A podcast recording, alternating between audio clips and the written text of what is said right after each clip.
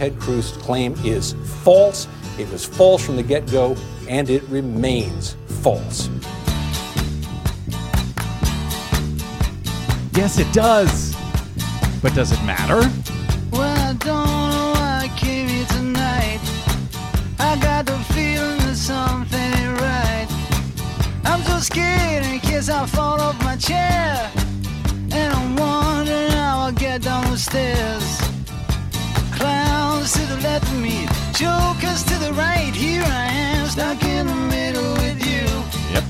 Yes, I'm stuck in the middle. From. Pacifica Radio in Los Angeles, this is the Bradcast, as heard on KPFK's 90.7 FM in LA.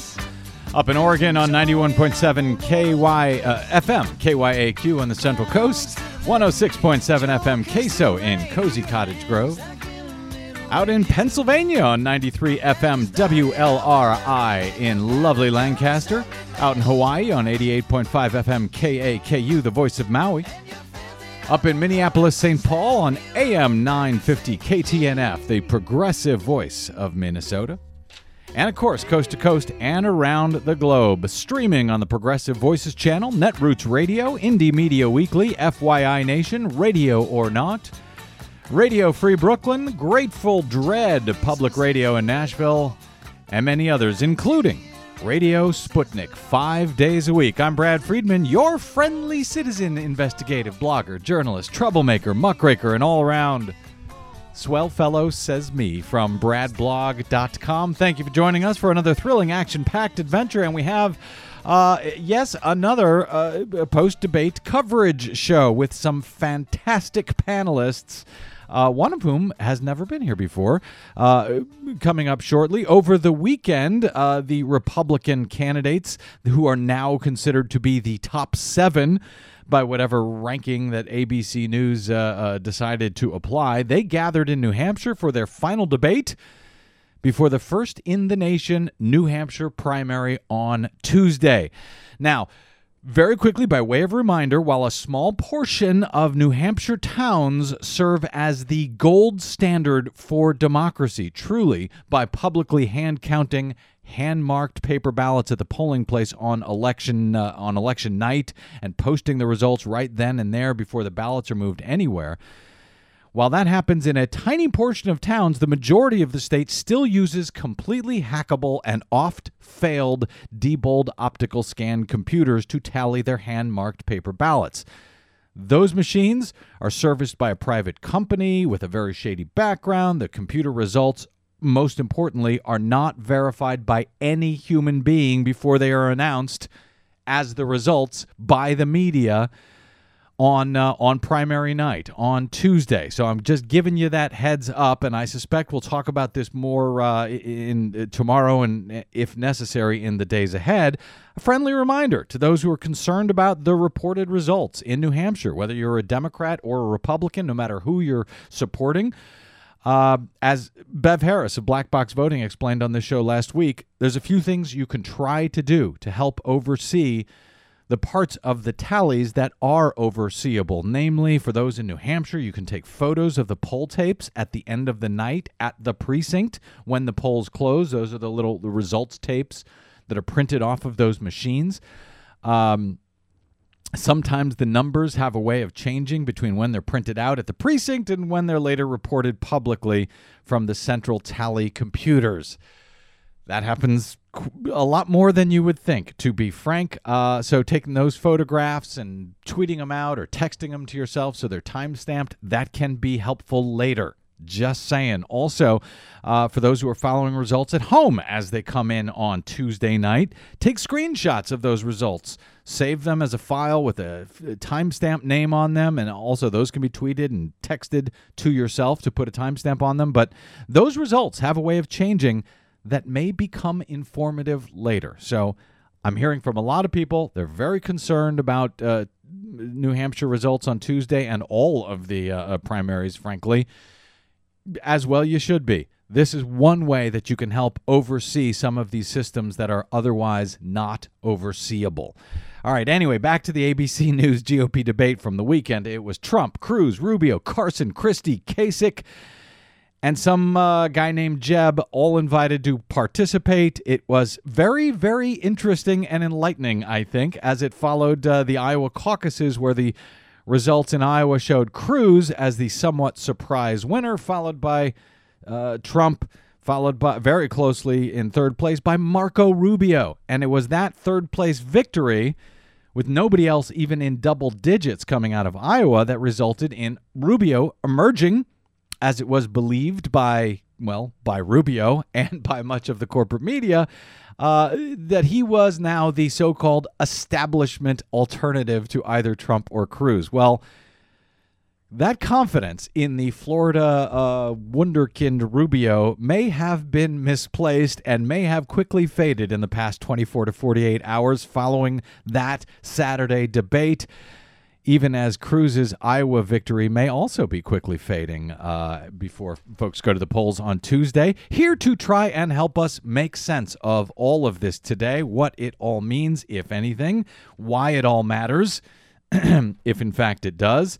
Uh, you know, CNN and the other corporate media outlets, they can keep their professional paid Politico endorsers and surrogates and pundits who have failed to be right year after year after year. We turn, as usual, instead to the folks who have been right year after year after year in just about everything. So, to that end, I've got another great panel uh, of actual experts, beginning with our longtime returning champ, Heather Digby Parton, otherwise known as simply Digby from the uh, brilliant Digby's Hullabaloo blog. She's also a contributor at uh, contributing writer at Salon, recipient of the 2014 Hillman Foundation Prize for Opinion and Anal- Analysis Journalism.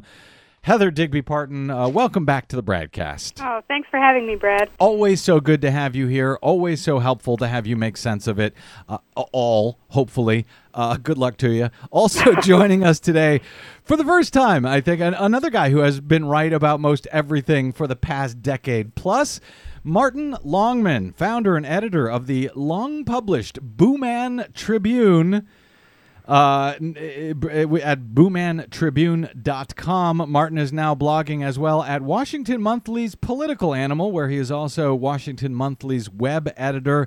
And I should add, he's also a former community organizer for Acorn just to give you an idea of, of uh, how right this guy always is, and a consultant for, uh, or used to be a, a consultant for Dem- Democracy for America, which came out of the 2004 Howard Dean campaign, now run by his brother Jim Dean. And that group has now endorsed Bernie Sanders. Martin Longman, welcome to the Bradcast, sir. Hey, how you doing, Brad? I'm okay. Thanks for having me. G- great to have you here. Longtime fan. Uh, really glad to have you on the show. Sorry it took so long to get you here. Now, very quickly, uh, that group I had mentioned, uh, Democracy for America, they have endorsed Bernie Sanders. Uh, have you, Martin, endorsed uh, any uh, candidate at this point in the in the race?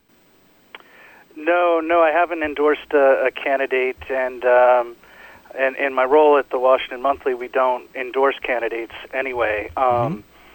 So, but you know, personally, um, I, I'm a little bit torn, uh, but uh, I, I have I have not decided uh, who I'll support yet. So you're torn between Trump and Cruz. Is that what it is? Yeah, that's right. That's right. so okay, maybe not. Maybe Sanders and Clinton. Uh, Heather, uh, give us your usual disclaimer. Uh, okay. well, I also uh, work with a, uh, a political group, a political PAC called Blue America, similar to DFA, mm-hmm. and we have endorsed Bernie Sanders. In fact, we uh, put up a draft Bernie Sanders page back in two, 2013.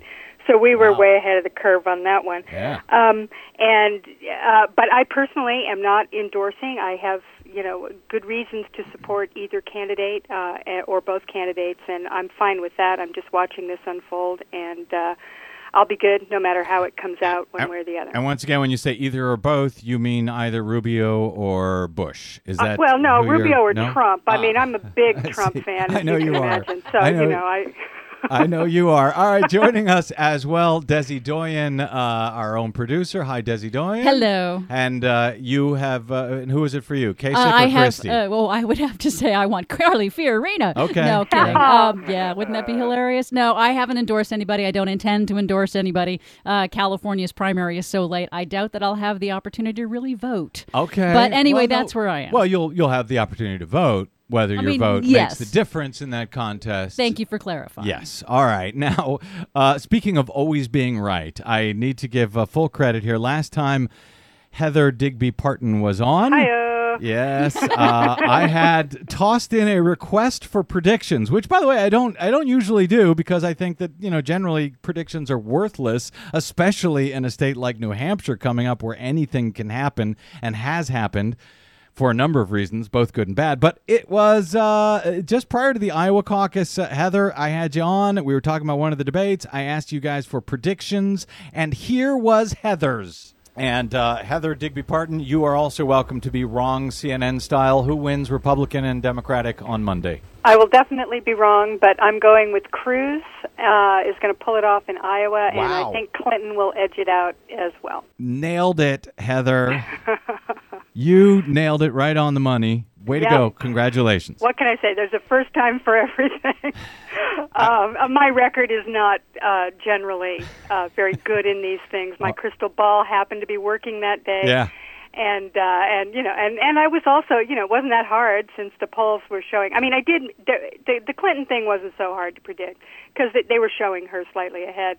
The uh, the Cruz thing though I really was going out on a limb because Trump was way ahead Yeah. in the in the polling and I was just going on what I was reading which was that you know Cruz has this great ground game and if you look at my blog today you'll see that he has quote a great ga- ground game in Mm-hmm. New Hampshire or so they're saying so I don't know how Mm. that will work out. Okay. Well, and by the way, you may end up uh, becoming wrong still about Iowa because those numbers still could yes, change. Yes, it could, it So- could be. My it, the the preliminary uh, results show Clinton, you know, slightly edging it out, and who knows, Cruz may have stolen it from Ben Carson, which would have been a real upset. Yeah, that too. And we're going to talk about that in a little bit because uh, Cruz is a very, very impressive liar. And I just want to get into some of that in a little bit. But first, you know, these, uh, uh, let me ask you, uh, Martin.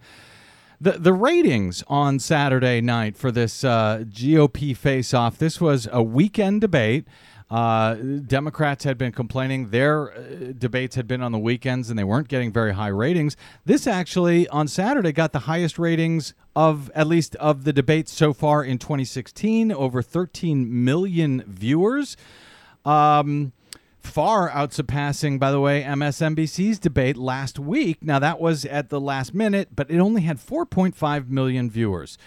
Uh, Martin Longman, should Democrats read anything into this? Should they be concerned in any way that the Democratic, uh, that the Republican debates are so far outpacing the uh, Democratic debates for ratings? Does that mean anything at all?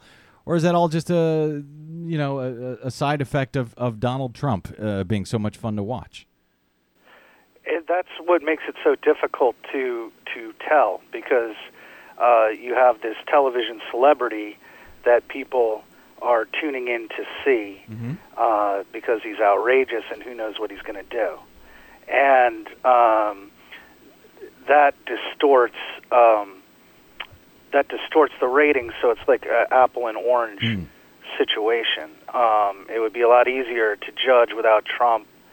Um, of course, we did have one debate without him. Mm-hmm. Um, And actually, that But- still did. It still it didn't do as well as the others, but it still did pretty well. It still did better than the Democrats. I mean, does this suggest that Republicans are more engaged? That they're more angry? Does this uh, uh, augur poorly for what happens in in uh, November, or is this just b- uh, chalk it up to the Trump effect, and it's too too early to read anything into this at all? Uh, well, there are other ways you could go about trying to figure that out. Uh, You can look at uh, what what are the turnouts. You know, so far we only have Iowa, but you can keep an eye on that. And the Um, GOP did better look in Iowa, by the way, Martin. That's right, and you can look at uh, voter registration also, uh, where that exists in a partisan manner. Mhm. Uh, you can see who's doing more. I think you should expect um, that a party that's been out of the White House for eight years will be uh, a little more energized um, about the primary. Um, And you know, I feel like that was definitely the case for the Democrats eight years ago, uh, and and uh, so I wouldn't be too surprised to see um, a little bit more um, interest um, from their base. Um, but you know, I, I wouldn't start to really worry about it until you see really bad registration numbers. If they're swamping the Democrats in, in new voters and new registrations, then that would be where I would start to worry. Heather, the GOP had 180,000 turnout for the Iowa caucuses. The uh, Democrats had about 160,000. Uh, what's what's your take on this? You share Martin's uh, uh, thinking that well, nothing to worry about for now. Yeah, I do. I think he's exactly right. I think I think that you know these I, you just cannot underestimate. And you and I've talked about this a lot, Brad. Mm-hmm. This tremendous celebrity factor that you have with Trump that that accounts for quite a bit of it. And the rest of it is is that the race is this amazing sideshow. Uh, I mean, it, it's interesting. Look, half the people who are tuning in are Democrats who are never going to vote for any of those people because it is fascinating. It really is fascinating, and uh, and not just for junkies like those of us on this on this show. I mean, this is true for for average people that I know that were tuning in on Saturday that would never, you know, care really about the Republicans. But there is this sense that there's something really, uh, you know, unusual happening there. So, uh, you know, I think sure it's good for turnout for the for the Republicans. That they're getting their base excited and potentially bringing in some new voters that they that they've been hoping. You know, this is the missing white people that they keep talking about Oh, those Maybe are the- them. Yeah. you know, yeah, I mean, maybe maybe they're doing some good there. But look, you know, the turnout numbers were high for the Democrats in Iowa too, and I expect they're going to be high. This is this is one of those elections that's going to be interesting, and and there are a lot of reasons for that. Um, but I think that the Republicans, particularly, have a, a you know they're putting on. Look, let's let's put it this way: the front runner is a guy who appears on Worldwide Wrestling under the character named Donald Trump and actually participates in it as one of the bad guys. So this is what we're dealing with on the Republican side. That's literally true. He goes to those things. He actually appears on it. So you know this is this is a, something we've never seen anything like this before. So of course people are tuning in. You know, it's a it's a, Well- it's a train wreck. You know, it also, well, it may be a train wreck, but I've continued to say throughout all of this that uh, Democrats should be very careful about underestimating uh, Donald Trump. And I Oh, think too. Uh, that the, I know you have. And, uh, you know, I think that uh, we'll, well, we're, we'll get into some of the uh, specifics from the uh, from the debate itself, but uh, once again, I hate to say it, looking at Saturday night, other than uh, uh, Kasich uh, out of Ohio, Governor Kasich, um, Donald Trump was kind of the least insane sounding person on the stage on Saturday night. Uh, Martin uh, Longman, am I wrong about that? Or what, what was your take on this, just from a helicopter view?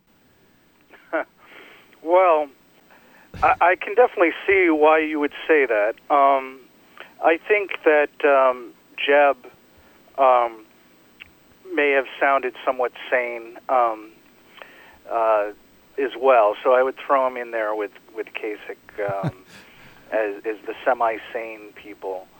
Um, but you know, it, what what struck me about Trump was that he took a couple of stands that were definitely unorthodox, right? Like he he made a lot of effort to defend eminent domain, which Yep. was curious.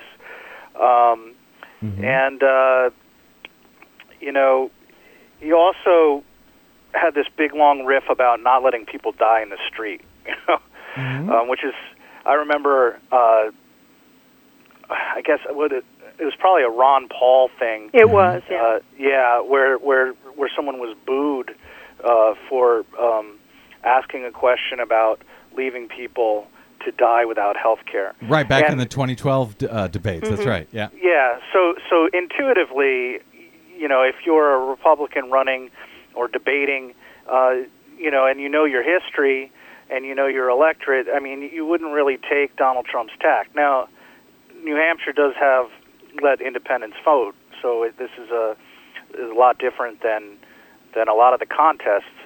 Um, but uh, I thought uh, Trump took some positions that that you wouldn't you wouldn't ordinarily take. Um, so I thought that was interesting. I don't know if it was sane exactly, but Well- you know, Well, that's one of the reasons, though, because he does take those positions. He was absolutely right on eminent domain, and that was something that's been driving me crazy for years as the Republicans pretend to hate eminent domain, and then they love it. They use it all the time. They use it for Keystone XL pipeline.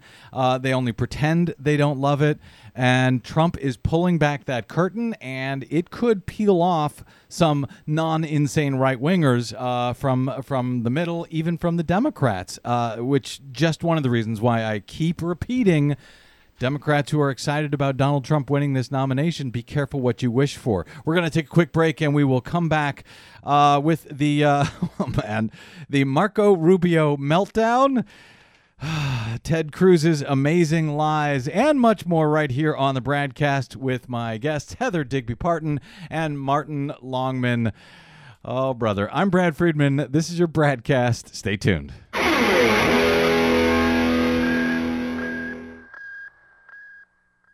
Hey, this is Brad. The 2016 election season is now at full throttle. Here at the Bradcast and BradBlog.com, we fight for election integrity all year around, like no other media outlet in the nation. But we need your support to help keep us going. Please help us continue to fight independently for your democracy. Stop by BradBlog.com slash donate today. And thanks. And let's dispel once and for all with this fiction that Barack Obama doesn't know what he's doing. He knows exactly what he's doing. But I would add this let's dispel with this fiction that Barack Obama doesn't know what he's doing. He knows exactly what he's doing. And this notion that Barack Obama doesn't know what he's doing is just not There true. it is. He knows exactly There it is, what the he's memorized 25 second He- speech. well, I think anyone who believes that Barack Obama isn't doing what he's doing on purpose doesn't understand what we're dealing with here. Domo arigato, Mr. Roboto. Domo. Domo. Domo arigato. Welcome back to the. Bradcast. Brad Friedman from BradBlog.com with you here. Yes, that actually happened in the debate over the weekend in New Hampshire. Uh, incredibly, Marco Rubio was uh, called out uh, for memorizing lines. It, it was really amazing. Uh, it called out for memorizing lines and then actually kept repeating the same memorized line over and over again as he was being called out for it. Going to speak with my guests about that and more. Uh, my guest Heather Digby Parton and uh, of uh, of Salon and Martin Longman of Washington Monthly, and of course Desi Doyen is here with us as ever. Uh, all right, the two main battles on Saturday night uh, at the GOP debate in New Hampshire seem to me to be between Trump and Cruz for the extremist vote, if you will, and the battle between Rubio and the other so called establishment lane alternative candidates. And so let's go to that for a moment uh, because that was just remarkable, at least to me. It was certainly the most discussed in the 24 hours uh, or 48 hours since the debate, the seeming implosion of Marco Rubio just days after he had uh, emerged as the so called uh, alternative to Trump and Cruz. He was helped along by Chris Christie in this uh, disaster, as you'll hear in a moment. But here's the sort of jaw dropping audio exchange where Rubio, now being referred to as the Rubot or the Rubio bot, actually repeats the same things three times in a row, even as Christie is calling him out for it. And let's dispel once and for all with this fiction that Barack Obama doesn't know what he's doing. He knows exactly what he's doing. The fact is, you have not been involved in a consequential decision where you had to be held accountable. You just simply haven't. I like Marco Rubio, but he simply does not have the experience to be president of the United States and make these decisions. I think the experience is not just what you did, but how it worked out. Under Chris Christie's governorship of New Jersey, they've been downgraded nine times in their credit rating. But I would add this let's dispel with this fiction that Barack Obama doesn't know what he's doing. He knows exactly what he's doing. He is trying to change this country. He wants America to become more like the rest of the world. We don't want to be like the rest of the world. We want to be the United States of America. You see, everybody, I want the people at home to think about this. That's what Washington, D.C. does. The drive by shot at the beginning with incorrect and incomplete information, and then the memorized 25 second speech that is exactly what his advisors gave him. When you're president of the United States, when you're a governor of a state, The, the memorized 30 second speech where you talk about how great America is at the end of it doesn't solve one problem for one person. And when the worst natural disaster in your state's history hits you, they expect you to rebuild their state, which is what I've done. None of that stuff happens on the floor of the United States Senate. It does not prepare you for president of the United States. Chris, your state got hit by a massive snowstorm two weeks ago. You didn't even want to go back. They had to shame you into going oh, back.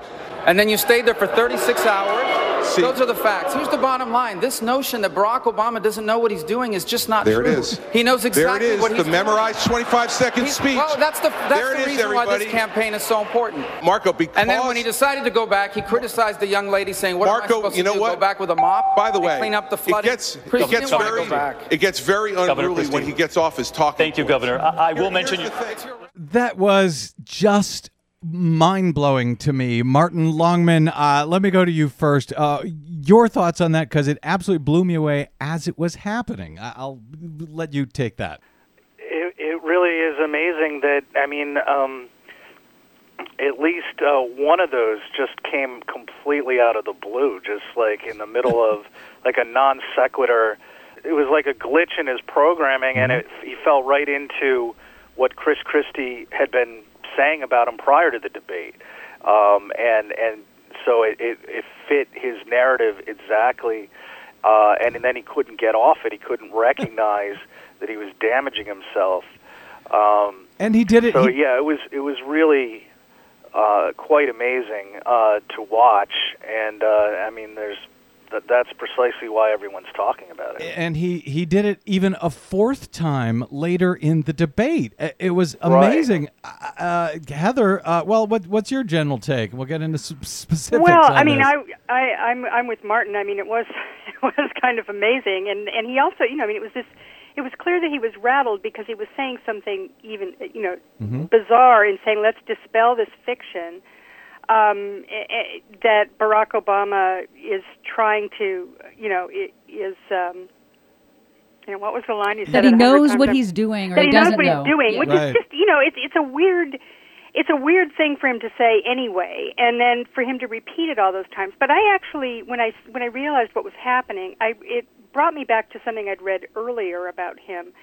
That he has, you know, you remember his first, um, you know, sort of re- um, introduction to the country, where he did the State of the Union response, Yes. and he reached for the water bottle, right. well, apparently he ha he does that all the time in his speeches. He drinks obsessively, and he's always he really gets uptight if his water glass isn't there, and that he, it isn't the right kind, and he's always kind of licking his lips, and he's got he's got a bunch of essentially what this is is he's got a bunch of nervous tics, um, and and I think that this hit one of those where he just kind of went on whatever was happening. He got distracted in his mind and you know, from from the attack by Christie, and then just sort of went off into this strange thing. Now, I don't think that means anything about his psyche in any in any way, but it does suggest that he is, you know, that this knock on him for not having for for doing this all the time, for mm-hmm. being robotic. This isn't the first time people have said that about him. People complain about it all the time, and his campaign has always sloughed it off by saying, "Hey, look, that's what politicians do when they're on the stump. They say the same thing, blah blah blah," which is true. But there's something about Rubio that makes him unable to switch out of that, and he does it with with such gracelessness when he, you know, he sort of launches into these to these canned speeches. I mean, to me, he reminds me of of, uh, of Desi Doyen's favorite candidate, um, Carly Carly Fiorina, who does Yes. the same thing. and I've often thought that their delivery was very similar. That there's this kind of staccato emphasis, this very rehearsed way of speaking. And so when he did this the other night, it really it was so bizarre that it brought attention to it in a way that I think people outside of political circles may not have been aware of. But Yeah. this is him, and I think that he is not um, he does not have the kind of spontaneity that makes people feel confident. You know, I mean, if you have to go back and, and rehearse everything that you say, and, you know, if you want to get really nasty about it, you could also say, well, you know, this is a guy who really needs a teleprompter, if you know what I mean. You know, and he was supposed to be the the uh, the Republican Barack Obama, right? The young, good-looking Hispanic guy with a beautiful family, and you know, And- breaking down all the barriers, et cetera, et cetera. Well, in this sense, he's the real Barack Obama in that he's the one who cannot speak spontaneously. He's the He one. does not He's the one that they claimed Barack Obama was that Yes, he couldn't come up with. with yeah, their I think own that thing. this is something that is one of his ticks. If he doesn't know what to say, if he can't think of what to say, he launches into that memorized attack. And obviously, his his uh, programming could not compute the new attack that was going on against him. But now the other candidates have his number. They know how to Mm-hmm. get him in the debate. So I don't know. Is this something that Rubio can recover from? And and actually, well, think? let me put that to Martin, and then I, yeah, well, put put that to Martin. Can he recover from this? Because this is the stuff they play over and over again. It may not really tell us all that much about who he is, about his character, but it underscores a criticism about him that he's not experienced enough, that he's not up to it. That he really Uh, doesn't know the subject well enough to be able to riff on it without falling back on his memorized canned lines. Martin, was that a Rubio killer over the weekend? Well, it could be if it's just it, something that he can't change. Um, you know, if he gets a software upgrade, you know, uh, it might get rid of the bug here, and you know that could happen just through uh, a little more experience and and you know training from his media and debate coaches and, and stuff. So I wouldn't I wouldn't completely write him off on this, but it, it indicates to me that there's at least the potential here that this is like just kind of a fatal flaw in him as a candidate. Um, I, I think it remains to be seen. I mean, there's also what happens tomorrow in the results, and if he if he has suffered grievously from this um, with New Hampshire voters and finishes way below where he's expected to finish, uh, that's gonna that's gonna create big problems for him. And um, if he if he survives it and comes in, you know, second or third or something, he'll be right where he wanted to be. So a lot of it's going to depend on on you know the results. One of the things that, and, and yeah, and indeed, N- New Hampshire voters are notoriously fickle. They decide oftentimes at the very last minute. I think that what happened over the past couple of days could have a big effect, especially since people were sort of congealing around. I don't think that's the right word, uh, but Coalescing. coalescing. There we Let's go. go with it. Congeal is with it. I like though. uh, Congeal is kind of good around Marco Rubio as the uh, establishment alternative. That seems to me to be out the window. But uh, Heather, I want to ask you about this because, the, you know, this was uh, the, Rubio hadn't been the what do we call it the front runner or whatever he, the establishment lane front runner for more than a few days suddenly he gets this spotlight and he absolutely melts under it uh, you know needing water and everything else but absolutely melts under it this reminded me of what happened back in 2012. Remember when each of those candidates, you know, came in for a while, they would become a front runner, and then they would have that spotlight on them for a week, and they would absolutely fall apart. They would be destroyed. To that end, Trump seems to me that he's kind of doing a fate, well, maybe a, an ill favor to the GOP uh, by not allowing those other candidates to get their time in the spotlight because he's you know s- sucked up so much of it. So now Rubio, you know, wins uh, third place in Iowa. He becomes the, the the the boy of the moment, and he immediately falls apart. Wouldn't a lot of these other people perhaps have fallen apart by now had uh, Trump not been sucking up all of the oxygen in the room? Is that is that a crazy theory? Well, no. I mean, I think it has happened to Carson. I think he he fell Right, apart. right. And that was the pattern I think that people assumed would would be the pattern going in. The difference of course is that there's a lot of money out there and people who might have just dropped out for lack of money, uh, if nothing else, will, you know, have managed to stay in. Um, yeah, I think I think that I think that you're right. And I think you know, Trump is able, for whatever reason, to kind of, you know, it's just a different dynamic with him in. It just makes a lot of difference for him to be first. I think one of the things that, that Rubio had going for him going into New Hampshire was that he didn't just come in third. Uh, with, he came in very close to Trump. Right. Um, it was it you know, and with the way that that those caucuses are held, who the hell knows? You know, he might exactly, have beaten Trump. yeah. So, you know, I think that was what had everyone excited was, oh my God, you know, maybe Trump. I mean, first of all, Trump showed weakness, which was exciting and interesting, Mm-hmm. um, and kind of shook up the race. and then maybe Rumpio, uh, Rubio was going to be the Trump slayer. I like Uh, I don't think that Rumpio. Rumpio is congealing. All right, let, let me ask you. that, so, uh, so I, I think Rubio is in big, big trouble from that. I think it's actually huge. We'll see what happens, uh, as Martin suggests, uh, when voters actually go and vote on Tuesday. But um, uh, there was Rubio, one potential alternative that they finally found, maybe to Trump. Uh, and maybe self-destructing before our eyes. The other alternative to Trump has been Cruz now for a while, uh, and he did this dirty trick in Iowa where he sent out this notice that uh, uh, uh, Ben Carson was dropping out of the race. He Ben Carson wasn't dropping out of the race; it was a lie. And now Cruz and, and sort of apologized for it, but now instead of you know, coming clean, he continues to lie about this, and it's absolutely amazing. He said at the debate on uh, on Saturday night that oh, CNN reported Cruz is dropping out at 6:30. They didn't correct it until 9:15 that night. Well, the fact is. CNN never reported he was dropping out of the race. They didn't issue a correction because, as they have pointed out, they had nothing to correct. They are hopping mad about the fact that Cruz is blaming CNN for Cruz's lie, and their response has been rather amazing. This was Tom Foreman of CNN responding right after that debate on Saturday night. At no time did CNN say that Ben Carson was dropping out of this race. Not online, not on air, not anywhere. And for Ted Cruz to stand on stage once again tonight and suggest that CNN did is a flat out lie. The campaign has been called out for its dishonest handling of this information, and yet once again Ted Cruz stood on stage tonight and suggested that somehow this is based on what CNN did, and all CNN did was report the facts. His claim is false. It was false from the get go, and it remains false.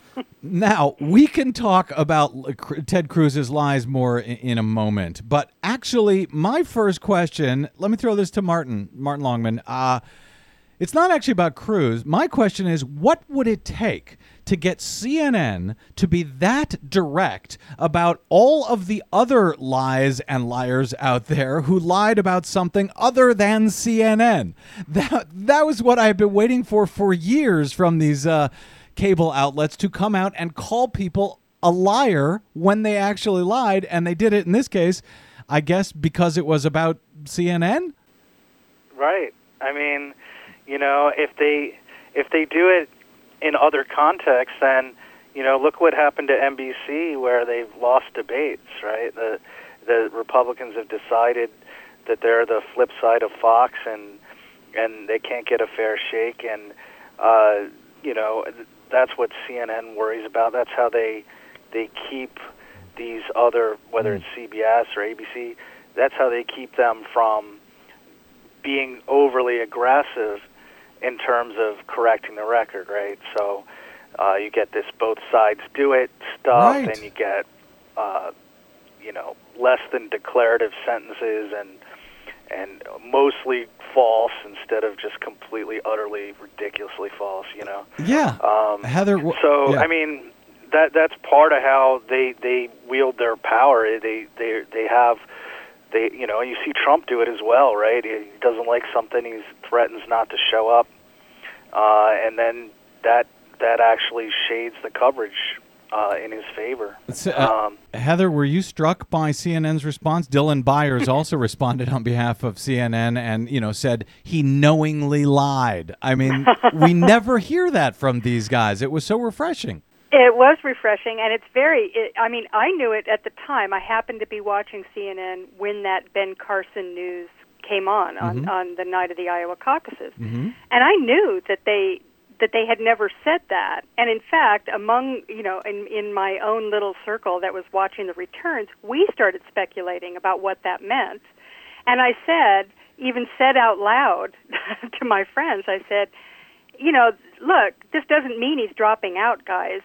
you know, that, I don't know mm-hmm. where you're getting that because people, you know, look, it was a fair assumption on the part of people. CNN never said it, and of course, Cruz lied outright because he because they blew it. I mean, they went ahead and did that, and then they got. By the way, they got recorded doing it. Some of their people on the ground. Yep. There are recordings of them telling people Ben. You know, CNN's reported that Ben Carson's dropping out, so you know, be sure and tell everybody to vote for Ted uh, as the alternative. So it was clear that that had come down from the campaign, that they had done it, and they knowingly did it. I mean, there's no doubt about it. I mean, no one could have said for sure that Ben Carson was dropping they, out. they knowing moment. they knowingly did it, but then uh, once they were called on it, they're still lying about it, which is what's amazing to me. That Cruz seems to be so unapologetic in his lies. He lied about having a lost health insurance. He didn't lose health insurance coverage.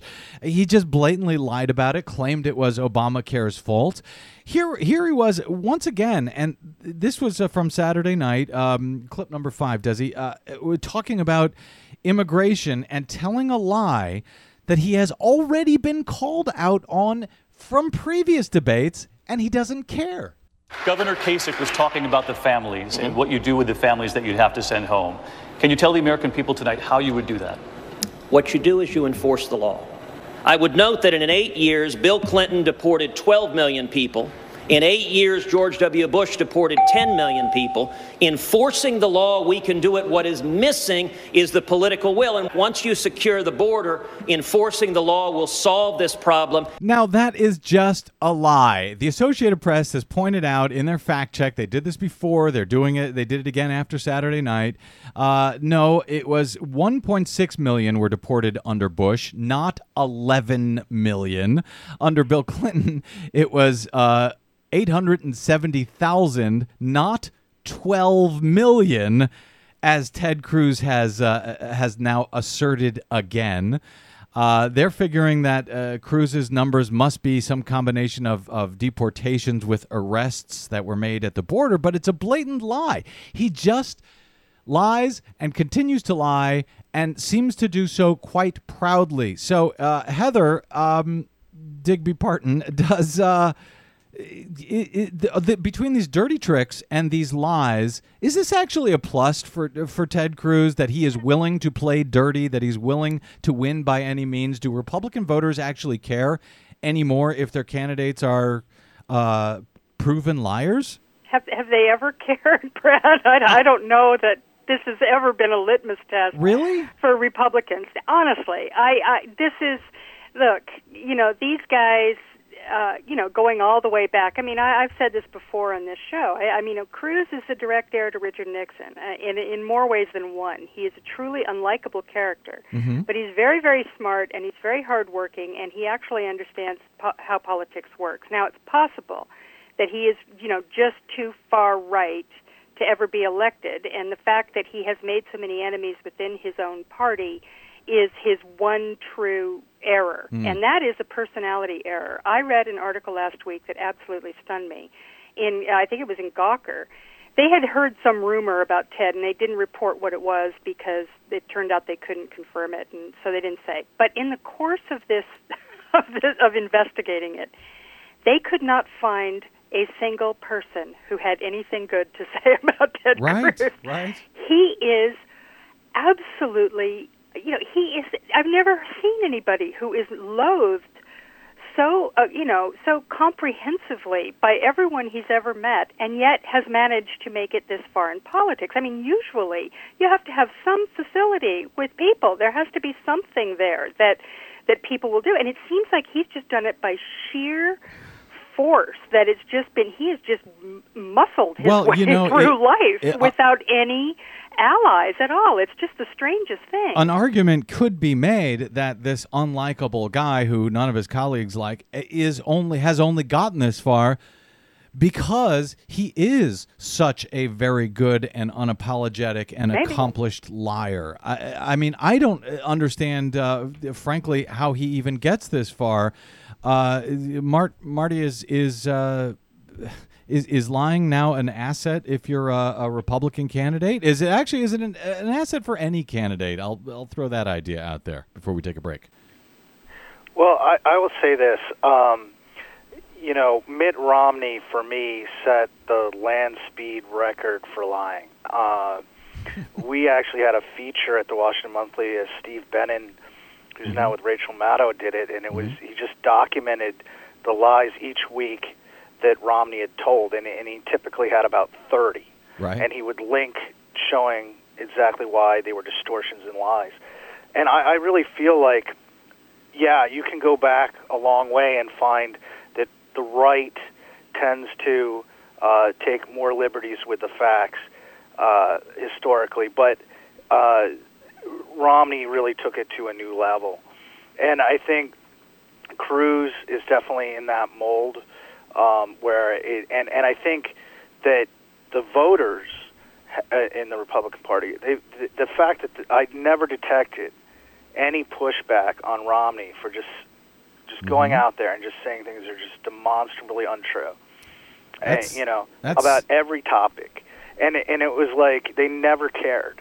That's what I'm getting at. I think there is no Yeah. penalty anymore for No, being a liar. mean, in some cases, it may even be seen as this is a person who I can trust to really take it to the other side. All right, we got to take a quick break. When we come back, speaking of taking it to new levels, torture returned in a pretty big and, and fairly gruesome way in that uh, Saturday debate and in the uh, in the hours since then. We're going to take a quick break and we will come back with my guests, Heather Digby Parton of Salon and Martin Longman of Washington Monthly. This is the Bradcast. I'm Brad Friedman. Stay tuned. Please clap.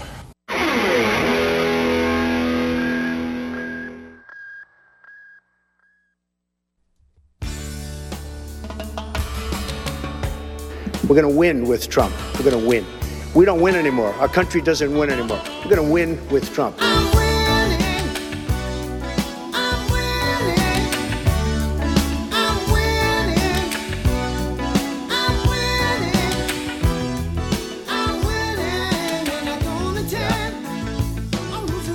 Yeah, he's uh, he is winning, uh, and he very well, as we have said on this program, as a matter of fact, with Heather Digby Parton, uh, on the day that Trump declared, he very well could win this nomination.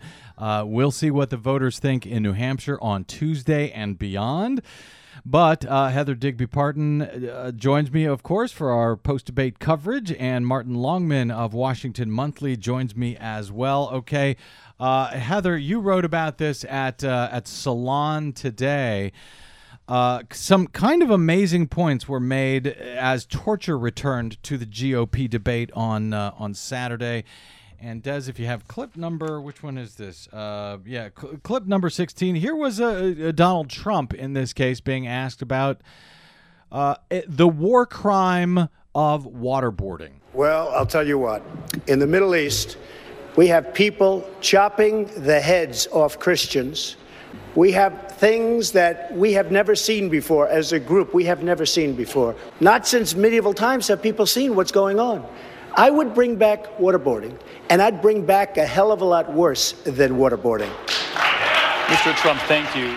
Uh, Donald uh, uh, Ted Cruz also went to say that uh, went on to say that waterboarding is not torture. That he would bring it back, although not in widespread use. Just a little bit of uh, waterboarding, I guess. Uh, Jeb said it was used. Jeb Bush said it was used sparingly, and uh, Congress has it right. They they could use it again if they wanted to. Rubio was saying it's not law enforcement, it's terror pre- prevention. So, sure, waterboarding, war crimes are just fine with Marco Rubio. But uh, Heather, you pointed out that he went. Trump went even further the following day on uh, what on ABC News this week. Yeah. Explain yeah, he- what he- happened. well, it was. I mean, it, it's shocking. He's been saying this for a long time, and I found it to be one of the most astonishing things in this whole campaign. That that's just written off as you know, just a normal thing for someone to Mhm. say. I not only he says that, and he says it all the time. I not only would do what bring back waterboarding, I would bring back worse, and I would do more. And you have to do, you know, I would kill the families. I would torture them. I mean, this is he's saying this right up front, and people are applauding wildly. I mean, I find it so sick I can hardly wrap my mind around it. I mean, it's you know, it's bad enough that this was done, or that anybody thought, you know, or that Dick Cheney says it's a no-brainer. But to be out there celebrating it with big applause lines just it just absolutely kills me. So he goes on this week, yesterday, with George Stephanopoulos, and you know, Stephanopoulos asked him about it, and he reiterated what he'd said in the debates. And then he said this, and I'm just going to quote it. I've got it here. It says, "I'm sorry." He says, "Do we win?" Uh, Stephanopoulos said, "Do we win by being more like them?" And he said, "Yes. I'm sorry. You have to do it that way." And I'm not sure everybody agrees with me. We're living in a time that's as evil as any time that there has ever been. You know, when I was a young man, I studied medieval times. That's what they did. They chopped off heads. That's what we have to do. Stephanopoulos. So we're going to chop off heads. Trump. We're going to do things beyond waterboarding, perhaps, if that happens to come. So basically, when he says he will do worse than waterboarding, he is essentially endorsing beheading. Uh, and, and he actually said that as part of it. He, he actually referred to it. He said, "Yeah, we'll have to."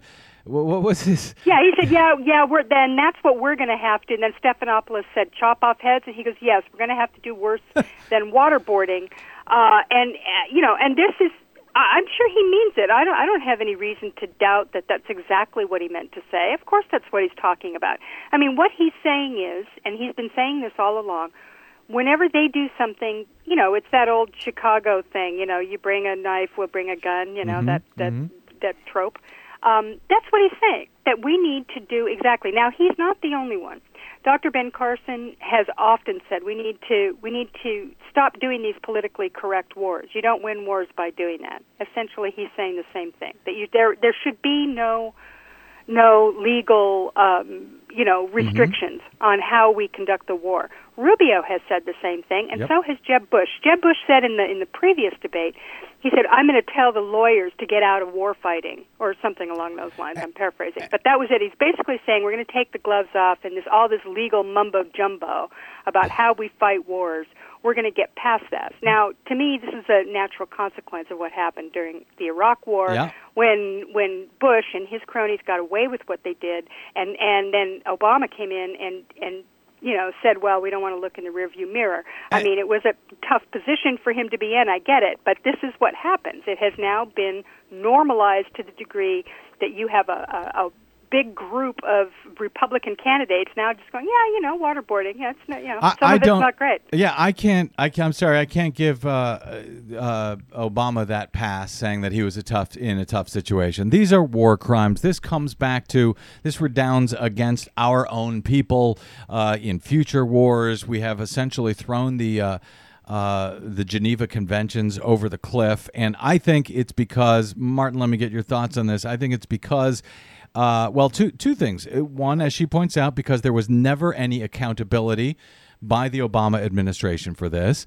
but also because the media really never called out the Obama administration. They never called out the Bush administration for it in the first place, and then they never called out the Obama administration uh, for you know for for doing for getting having no accountability for all of this. I, I'm. Uh, you know, the media for years, for decades now, has the corporate media has by and large ignored people like Heather at Hullabaloo, like uh, Martin Longman at Booman, like Brad at uh, bradblog.com. Um, how much of this is you know the media to blame? They put you know this Mary Catherine Ham, this right wing blogger. She was actually a questioner yesterday. Can you imagine? Uh, ABC News ever asking you, Martin Longman, or uh, Heather Parton, or me, or you know Markos Daily Kos to be a questioner? I mean, isn't it? Doesn't this all come back once again to media failure, as you see it? I, media is a big a big part of it, um, and also just it, I think it it ties back into uh, an overused phrase, but it, the establishment, and when we our foreign policy establishment decides we're going to go invade the wrong country uh, and things don't go well, uh, they're only willing to. Um, be introspective to a certain point. You know, they're only willing to hold people account to a certain point. And they bend over backwards to make apologies, you know, for this. And we saw this over and over again uh, during the Iraq War with Scooter Libby and and all of the neocons who said that the war was a great idea uh, or would be a great idea, and and the, the press. Uh, you know, making apologies rather than, and, and, and in many cases they they were so far uh, uh, culpable, you know, either through uh, helping to catapult the propaganda that led to the war or by being embedded in with the troops. Uh, so I think that's been a big problem. The, the one other thing I'd like to say is that when it comes to uh, human rights, war crimes, and and basically the things we tried to set up after World War II, uh, these aren't necessarily things that are intuitively agreed to by people who are scared or who are angry. It takes leadership for people to understand why you don't react, uh, you know, uh, tooth for a tooth, uh, why you don't respond to beheading with beheadings, and so forth. And that's where the Republicans are utterly failing, right? They're they're failing to step up and talk to people about why these things are important. I- I would actually say, and I, I only, cutting you off only because I got to get out, Martin. But I would actually say the Republicans in that this case are succeeding because they like to to do this stuff, and you've got a. Uh, a, a corporate media who refuses to call them out for it. You've got a Democratic administration who refuses to bring accountability for it. Uh, I think this is a big win for uh, for the Republicans and a big loss, frankly, for humanity. I got to get out. Uh, I really appreciate. Uh, great having you here, Martin. Thank you so much, Martin Longman of Booman Tribune and Washington Monthly. Check out his work over at uh, Washington uh, WashingtonMonthly.com, I think, and uh, and uh, BoomanTribune.com. Heather Digby Parton, always an honor to have you here. Thank you so much. Check out her work at Salon and over at digby'sblog.blogspot.com. Oh, follow them both on the Twitters at Digby56 and Booman23. Go figure. Thanks, guys. Really appreciate it.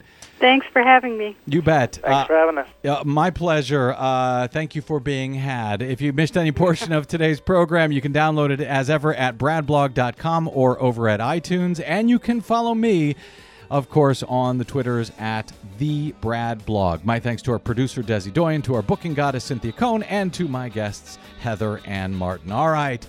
Buckle up for New Hampshire. Until then, uh, we will see you. Until then, I'm Brad Friedman.